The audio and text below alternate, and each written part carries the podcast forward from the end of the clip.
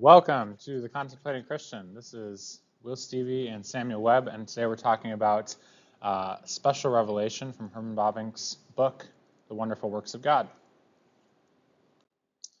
And as a quote, this kind of sums up a lot of what Bavinck's talking about in these chapters. He says, Christ is the turning point of times.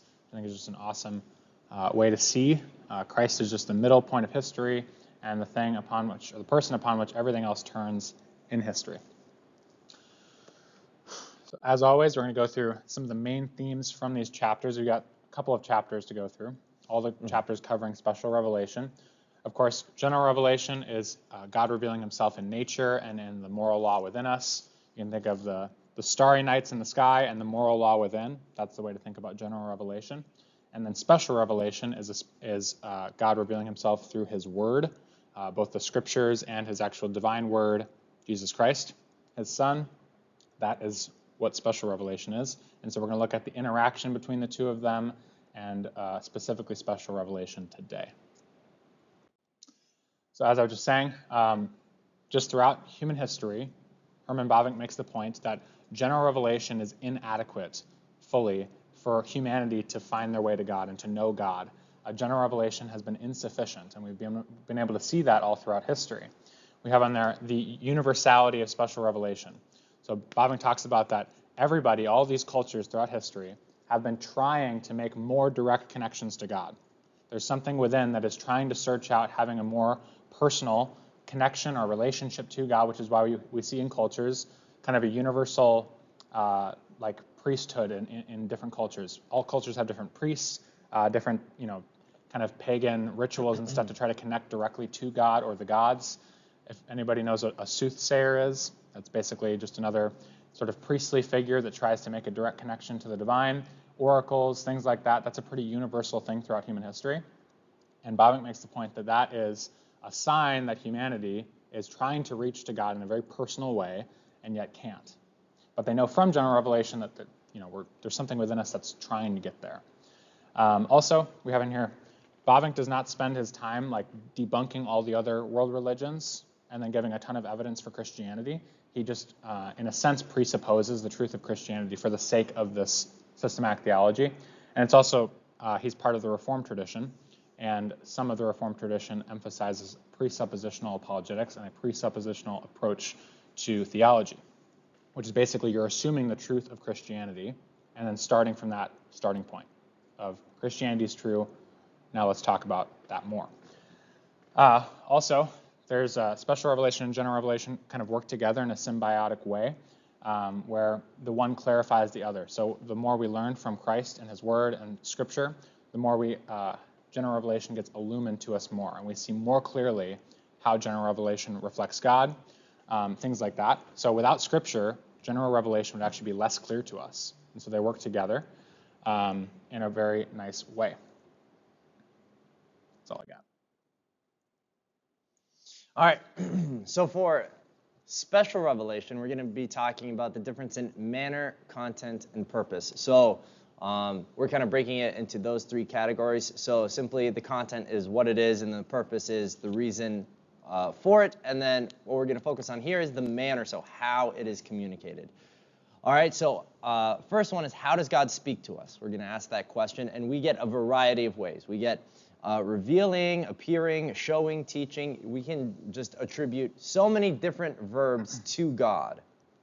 Now, what we would say is that speaking is especially important out of all the things he could do. Um, so we see this throughout the entire Bible. Uh, some examples are like Genesis 1:3, Psalm 33, Psalm 29, Psalm 104, and Isaiah 30 and Isaiah 66. Um, because it specifically talks about speaking being important. So I'll read a couple of those just to show you.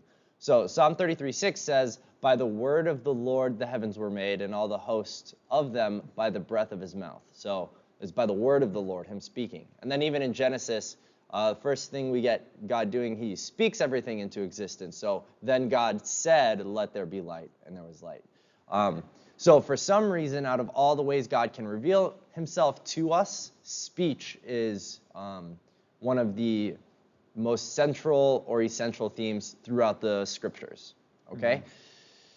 Uh, so that's the importance of it. Um, for some reason, it just gives us access to God, and even general revelation is seen as speaking sometimes. Um, mm-hmm. So the heavens declare the glory of God, or something like that. So it's always something with declaring or speaking or saying. Mm-hmm. All right, and then moving on to this next point, the modern view of religion. So um, Bavinck constantly hits home at this idea of pantheism because that's something he's battling. But um, here we see like kind of the death blow to pantheism. So people try and say that, oh, God is nature, but then they also try to connect with God and say God is uh, revealing himself in some way. But there is a problem with that because if God is nature, uh, he can't reveal himself to us. We would just be discovering him and connecting with him. Um, but just the fact that he is speaking or saying or revealing himself to us m- means that he knows himself perfectly and that he can actually choose to uh, reveal himself. So he's a being, not nature. All right. If it was just nature, we wouldn't see any type of speaking or saying or revealing on his part. It would just be us discovering him. Uh, and that's pretty much it. So uh, we do have a quote from Bavinck here. It says, God then does not speak to man nor reveal himself to man. It is man, rather, who reveals God to himself. And that's in pantheism. He's talking about pantheism right there. So it's not God revealing, it's us uh, discovering, getting God, and then revealing him to ourselves, pretty much. Next, we have this uh, notion of the plowman and the prophet. So you can think of these two things as kind of representative of general revelation and special revelation. The plowman, you can just think of the farmer. Um, but in Isaiah 28, it says how the Lord instructs or teaches the plowman. And we say, how did that happen? Well, he it's not through writing. God doesn't teach farmers or the plowman through writing, but it's through his work. So it's through you know common reason, common sense, the laws of nature, general revelation, what's he sees in nature, how plants work, how farming works, these different things. There's clear design in all of that, which reveals God to the plowman. And so that's kind of a good representation of general revelation. Um, and the point we're making is that if general revelation is already God speaking in that way, then there clearly is more to come. We have a God that is constantly revealing himself in all these different ways. So that's uh, kind of the point there. in Psalm 94:9, it says, He that planted the ear, shall he not hear? Uh, kind of makes this point that uh, what Samuel was saying, God knows himself perfectly, and so he has a perfect ability to reveal himself to creatures. So should he not be able to convey himself to creatures, the one who uh, knows himself perfectly and is a speaking God? And so it is just hitting the point further home that our God is a revealing God. And so in general revelation, we have sort of man seeing the things in nature and sort of finding God through that to some degree, but imperfectly. And then special revelation, God really condescends down to man, makes it very clear who he is.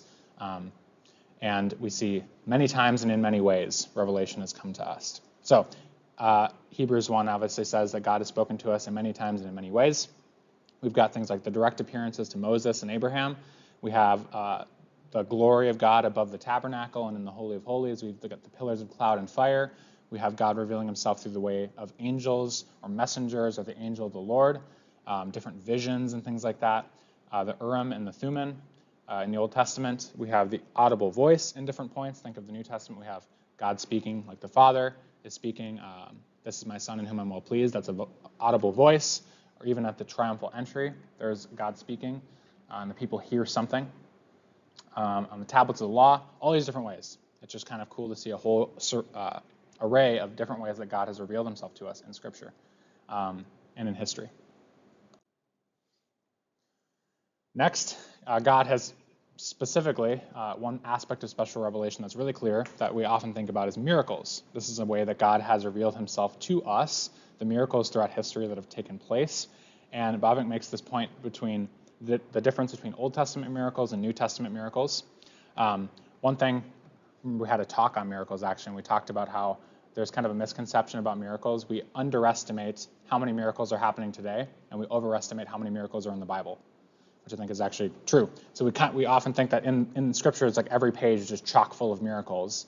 But if you like the time between the patriarchs and Elijah, there's actually not many like you know, grand miracles happening all over the place, at least not ones that are written down in Scripture. So obviously God can do whatever he wants all throughout the period, and it's not necessarily all written down, but the there's a pretty clear, you know, hundreds of years between patriarchs and Elijah, and then like the intertestamental period, where God's not like constantly doing a bunch of miracles um, in these kind of grand ways. Um, so the Old Testament miracles, though, have a, a certain function, and they kind of relate uh, theologically in, in, an important way. Um, they're always a mix of judgment and redemption. So if we think about the Old Testament miracles, think about Noah and the flood. That's always a mix of salvation and judgment on people. Moses and Joshua, same thing. There's always plagues, the Red Sea. Um, these different miracles always kill some and save others through the miracle. Um, judgment for the enemies of God and a securing of a home for his people was always kind of the theme of the Old Testament miracles. Similarly, with the next chunk of miracles in history centered around Elijah and Elisha, those are two different people, two different prophets, where the worship of the true God was almost entirely suppressed under Ahab and Jezebel, and Jehovah prevails over Baal on Mount Carmel. So this is Bavinck quoting here. All the miracles of the Old Testament have the common earmark that negatively they spell judgment for the godless nations, and positively they create and preserve a place among the people among the people of Israel for the continuing revelation of God. So that's just a really continuous theme in the Old Testament. The miracles are judgment and redemption. And then the New Testament miracles are centered around the person of Jesus Christ uh, and his apostles, and they're of a different nature. They're not really like that. Um, they are his miracles demonstrate his power over creation. Uh, so he is able to calm the seas, he's able to turn water into wine, he's able to multiply bread. It shows his power over the effects of sin. So he's able to cure diseases, illnesses, calamities, things like that, and his power over sin itself. So he's able to forgive sin and he's able to exorcise demons, etc. But all of these miracles are of a different nature than the Old Testament ones. They are kind of spelling a different message. They're all kind of redemptive in nature. So all of Christ's miracles except one, which is the cursing of the fig tree, actually, which is interesting, are redemptive. Um, the fig tree is the one non redemptive miracle, and it condemns Israel for the rejection of his prior redemptive work. Uh, and he came into the world to save it. But they rejected it, so he curses the fig tree. Um, yeah, that's yeah. a neat point. All right. We're going to focus on the means a little bit more because we talked about it just a little bit. All right. Um, now, we would break this into two categories. So all the way thus far, uh, we've been focusing on objective and external means that God reveals himself. Now we're going to focus on the subjective and internal means that God reveals himself.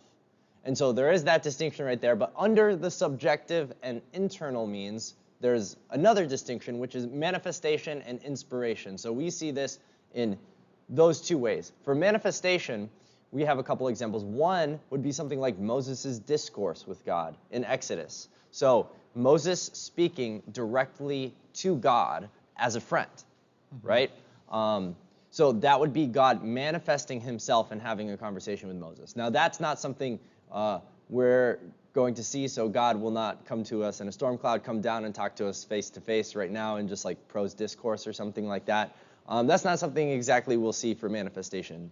Uh, what people tend to see nowadays for manifestation tends to be more things like dreams and visions, as you see up there. So, um, us just getting a dream from God or something about God or uh, Him revealing Himself to us in some way like that.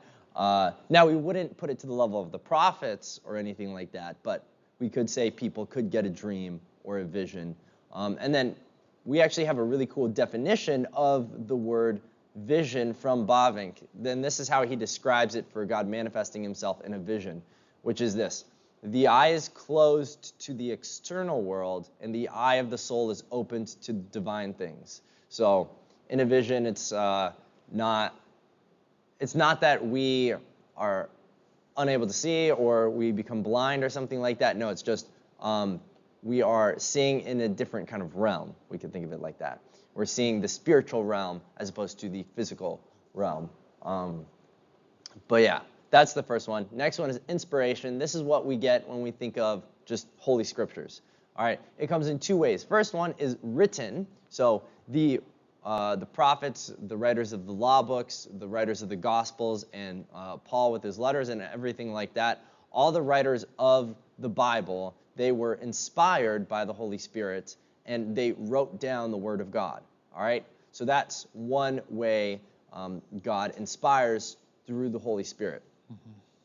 All right, the second one is internal illumination. This one applies to us because obviously we aren't going to be inspired by the Holy Spirit and write down Scripture because um, Scripture is complete at this time. Nothing is going to be added. Uh, so we have internal illumination. So when we're reading the Scriptures, we will be enlightened, we will be illumined uh, to the truth of God's Word. So when we're reading it and understand something and we uh, it finally makes sense to us, we can say that the Holy Spirit is working in us and God is revealing himself to us, especially through internal, internal illumination. So our mind uh, is uh, illumined. We have light in the darkness to something we did not know before.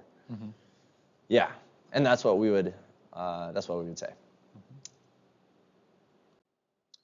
And we see uh, special revelation kind of take a new course with Abraham. So the special revelation Abraham kind of um, sets the course for the rest of Scripture and how God is revealing Himself. Um, and it is God's self revelation to this one man who ends up becoming a people and a nation. And through him, all the nations of the earth are blessed. So, one man to one people to the whole world, which is very, very interesting how God decides to do that. And, and it highlights the personal aspect of God, it highlights the personal nature of our faith. This revelation to Abraham is the foundation of Christianity. The substance and blessing of this Abrahamic faith has always been the personal relationship of the sinner to his saving God. Romans 4, Paul describes Abraham and David as blessed men because they had received forgiveness of their sins through their faith in God. Circumcision for Abraham was a sign and seal of the faith that Abraham had. Consequently, the forgiveness of sins, and so the whole of salvation, is, is independent of the law and of its demands. It was simply uh, his belief in God, and same thing with David, there was no sacrifice he could have performed to forgive his sins, it says, after uh, the murder of Uriah and Bathsheba and the, the adultery with Bathsheba. It says that there's nothing he could do to perform anything to atone for his own sins. He just had to believe God. Um, so, this simple religion of faith and forgiveness was established and promised to be delivered to the whole world. This sort of uh, personal forgiveness with your God, with God. And God initiates all of this. So he initiates and promises, and then we respond with faith. But this is the unique aspect of the Christian God is that he initiates. He calls Abraham and leads him to Canaan. He promises to be his God, promises a miraculous child, Isaac, promises that he will be a father to many, promises Canaan as his inheritance. He promises that his posterity will be a blessing to all the nations. Our religion has always been about what God has done for us.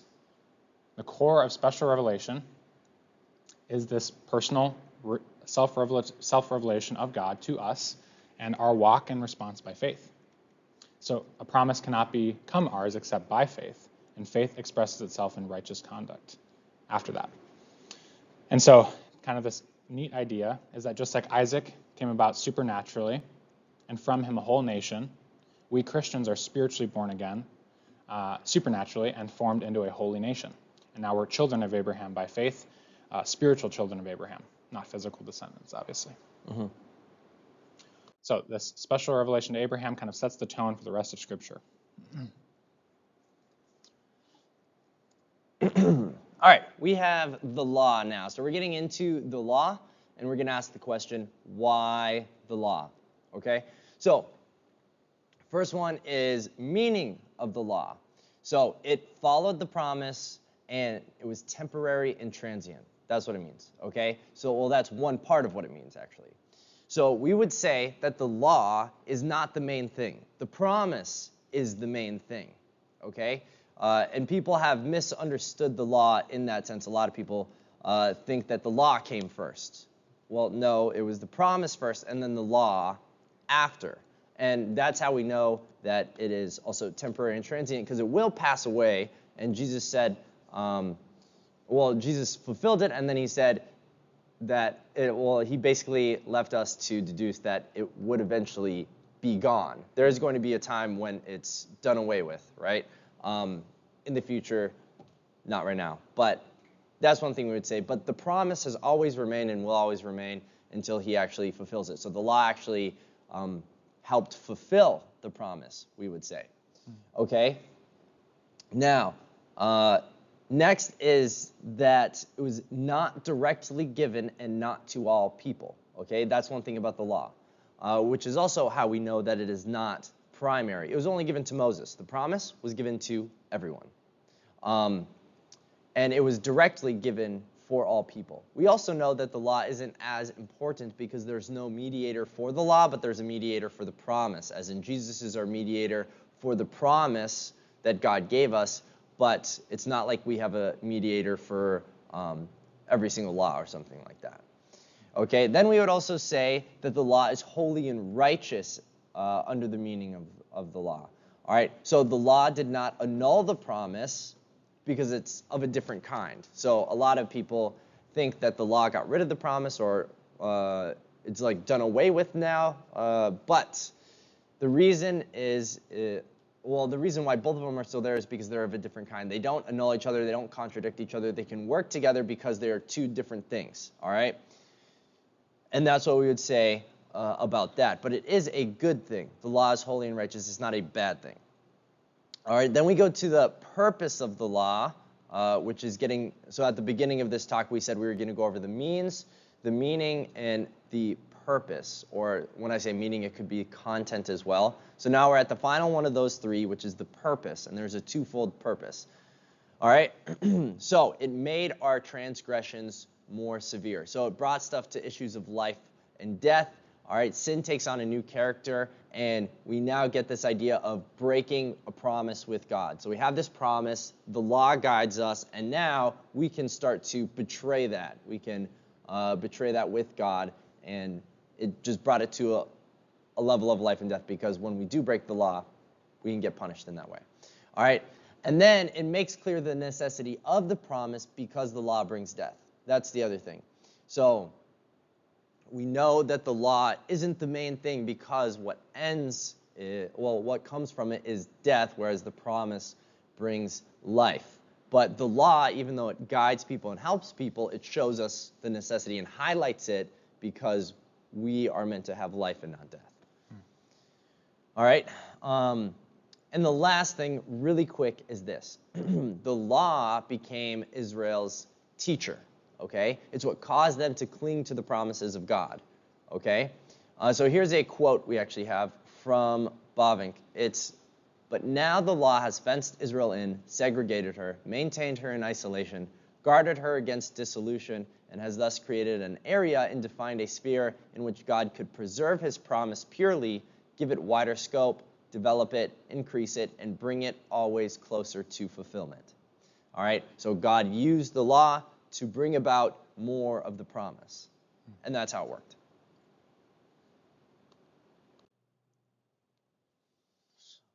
All right, continuing with the law.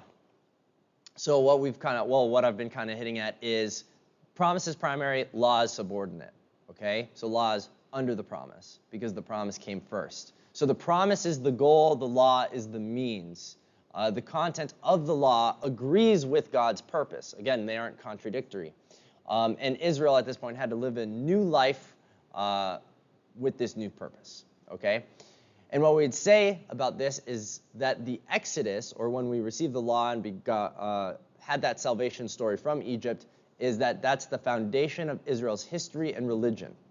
All right? It's what's constantly referred back to in the Bible. If you go to the New Testament, if you go to um, the prophets or anything like that, there are constant references all the way back to the Exodus. There is something special about the book of Exodus. I mean, just look at uh, look at the book of Hebrews. If you read the letter of Hebrews, there are just constant references of, hey, don't fall back into that. Don't be like the Israelites in the wilderness. Don't do this, right? And it's just referring back to this story of the Exodus when we get the law, and God is really accelerating, fulfilling His promise there.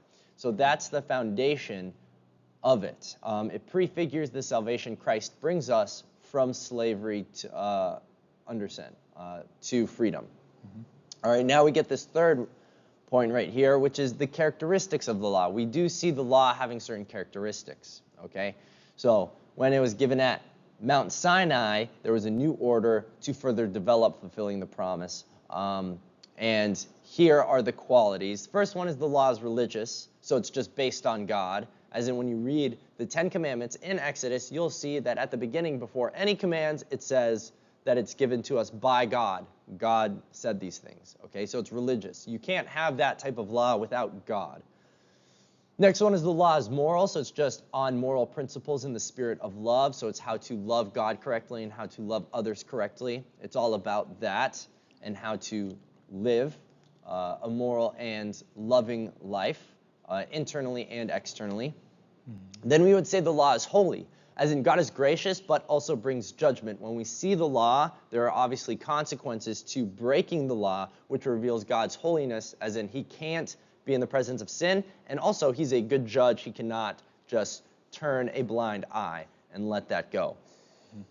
Now, the last one on that is the law is that of liberty, as is it's freeing. So God does not impose himself upon us, uh, and this law, it assumes and acknowledges rights and relations. So we, uh, we are free to live in accordance with God's law and in right relation with God. And for some reason, a lot of this is focused on family and right orientation with the family and rights and relations with family. All right? And I, I just think one of the best examples we have of this uh, glorifying and freedom and happiness in the law is just Psalm 119. Constantly saying, like, he finds joy and happiness and ble- uh, blessings in God's law, that it's not a bad thing, that it's a good thing, and he loves, uh, you know, meditating it, and he wants God to help him follow it because it's a good thing. Mm-hmm. All right? And Psalm 119 is just great for that. Yeah. Lastly, we got just a couple quick more things on the law of God. There's like a million pages on this in the, in the chapters. But um, the law of God reforms kingship in the ancient world. So beforehand, uh, the other nations around Israel, for you to be the king, basically means you, you, the buck stops with you. You are the highest authority. But with the Israelites, it was not that way. So even if you were King David, you were still submitting to something higher than yourself. So kingship is kind of reformed with the law of God. So the king submits to something higher than himself, which is God, through his law. The king himself is submissive to the law of God. He's not just making stuff up himself, uh, which is uh, in, in, the ancient world an improvement. And some of Israel's kings followed that, many of them did not. Much more of them did not follow that uh, way. But God was still king even when Israel had uh, a king. Uh, there was a higher king. And also there was these matters of temporal judgment and punishments were given uh, to the leaders of Israel so that they could kind of freely discern different cases and different um, matters of dispute. They could they had freedom to kind of give different punishments and things like that. Um, and internal and external conduct. So the law was supposed to be uh, there's this kind of the ceremonial aspects of it. Those are like your external religious actions, and there's the moral law, and they're not supposed to be opposed to each other. So Israel was supposed to be holy, both internally and externally, by following the law. But we see throughout Scripture that what constantly happened was that they would repeat the religious actions, but would not have proper faith or a proper heart behind it, which is why we see God saying things like, I desire mercy and not sacrifice. Or David in Psalm 51 saying, um, If there was a sacrifice I could give, I would give it, but your, your delight is not in burnt offerings, it's in a contrite heart. So we see that the law was for that purpose, but uh, Israel failed in that regard many times.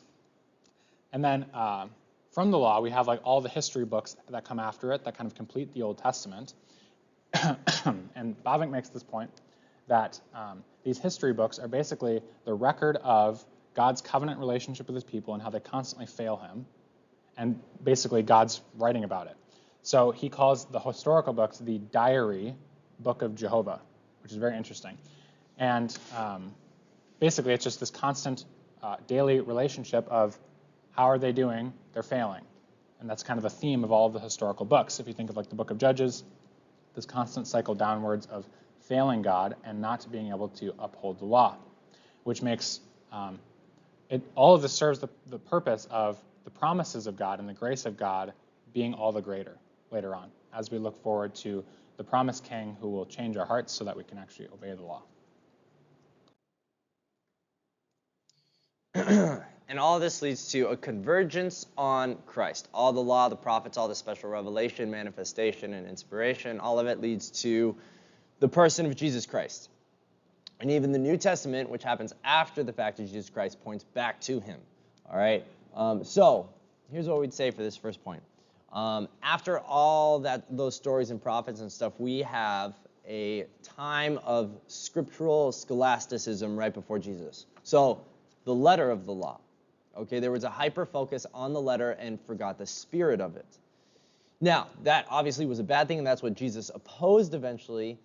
But we would actually say, and this is what Bavinck says, that idolatry was actually deflected for a little bit.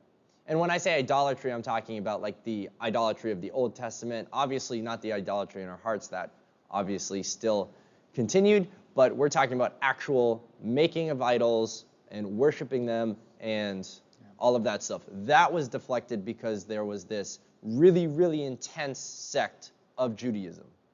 All right, and they kind of stopped it. So God, uh, God kind of blessed them with that deflection right there.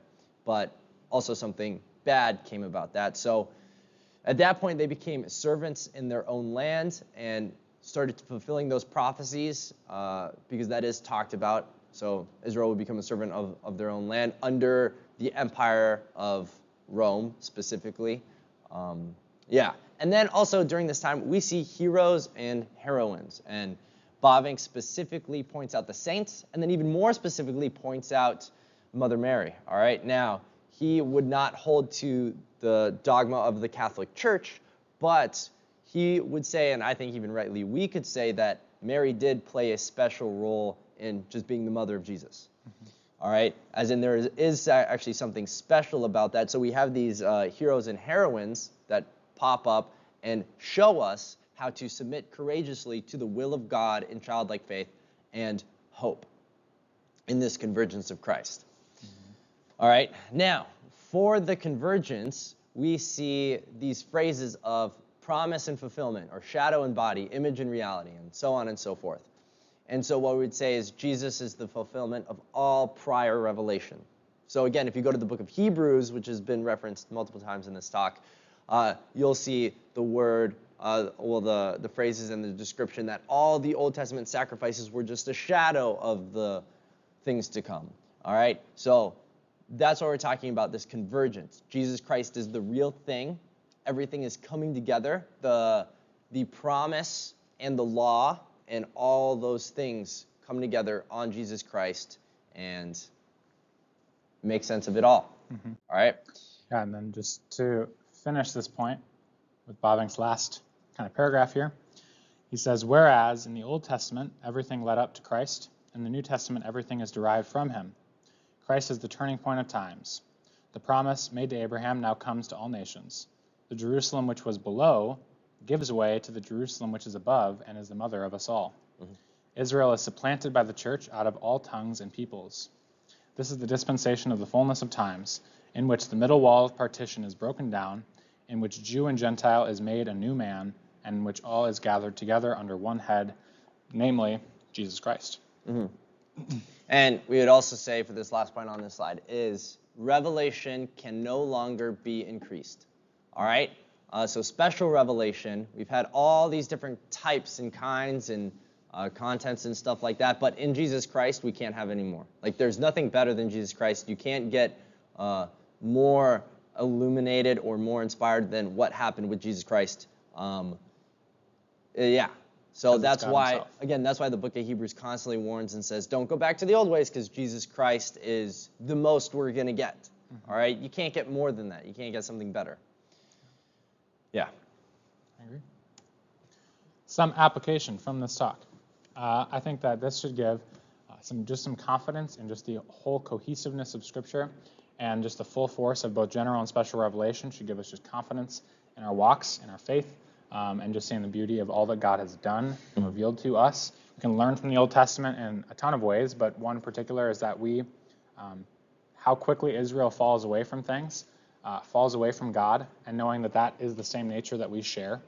And so we must, you know, pray that God preserves us in the faith and stay dependent on Him because we know that we are weak if we walk in the flesh. We should also rejoice in the law. We should have the heart posture of Psalm 119 of rejoicing in God's law, having it be our delight, uh, knowing that because of the Holy Spirit, we have given we are given the power to obey the law now.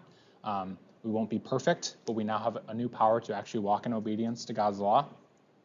And we should just appreciate that God is a revealing God, that He reveals Himself to us in all of these different ways. As we've looked at over the last few talks, um, God is a speaking God, a revealing God, a, a God that gives Himself to us ultimately in His Son, and so we should praise Him for that. And that's some application. Yeah. All right, we're just going to pray out really quick, and then we're all done. All right, dear Heavenly Father, we want to thank you for today. Uh, and just thank you for your word and your special revelation to us. I uh, just want to lift that up and glorify it and uh, thank you for it. So I ask that uh, in these coming days you allow us to appreciate uh, all that you've done and all the uh, revealing you have done as well, all that you have given to us and revealed about yourself. And I ask that you illuminate us internally. Uh, and let us understand all of this special revelation. And I ask that you let it highlight general revelation in your your creation and uh, everything like that, and ultimately just let everything point back to us uh, loving you more and glorifying you more, and uh, just focusing on you more because you want a relationship. You are a personal being and want to reveal yourself to us mm-hmm. to be in a right relationship. So, yeah, we thank you and love you. In your name we pray. Amen. Amen.